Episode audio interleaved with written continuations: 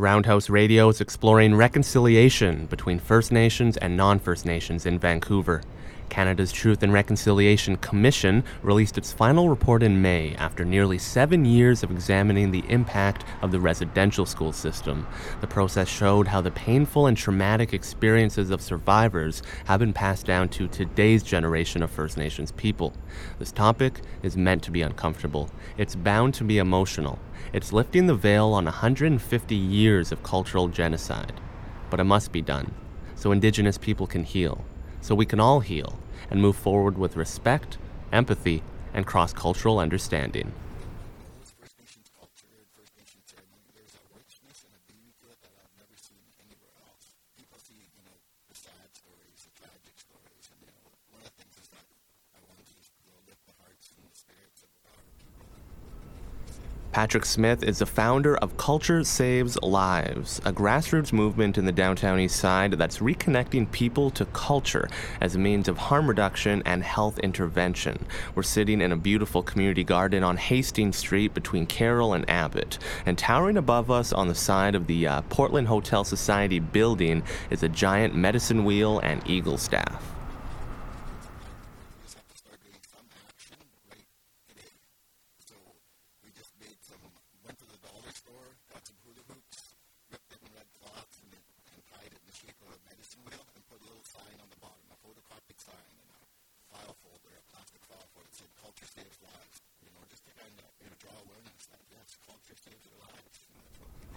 They create large visual art pieces that can be seen throughout the inner city, but they also organize sharing circles, drum groups, smudging, sweat lodge ceremonies, and traditional dance. Anyone is welcome, First Nations or not.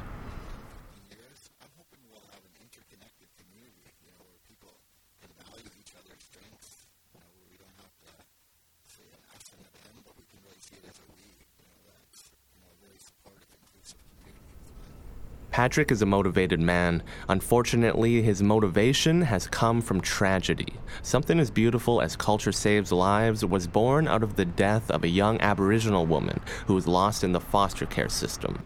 Paige was a 19-year-old who overdosed in a public bathroom near Oppenheimer Park in 2013. Patrick knew her mother, who also died of her own overdose shortly after, making that 3 consecutive generations of women in that family to lose their lives to drugs. It's a common example of the multi-generational impact of residential school.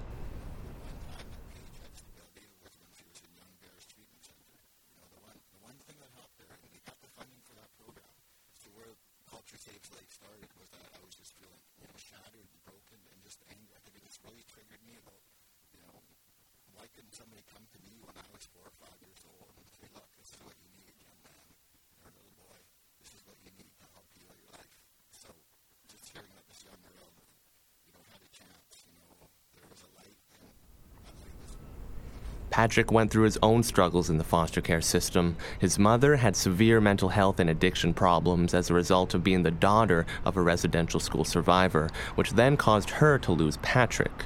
He eventually found himself on the streets of the downtown east side, lost, confused, angry, and then addicted himself.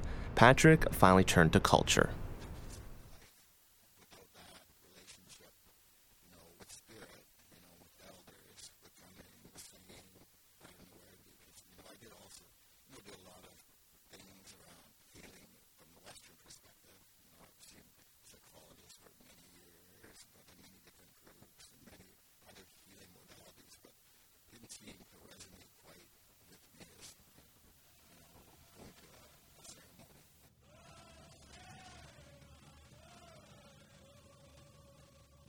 Patrick invites me to join in on his drum group. I'm honored and happy to think that maybe the legacy of Paige lives on through Culture Saves Lives.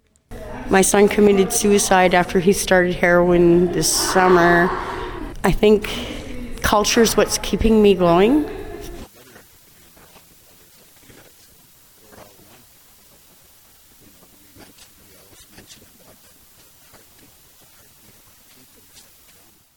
In the spirit of truth and reconciliation, I'm Trevor Jang.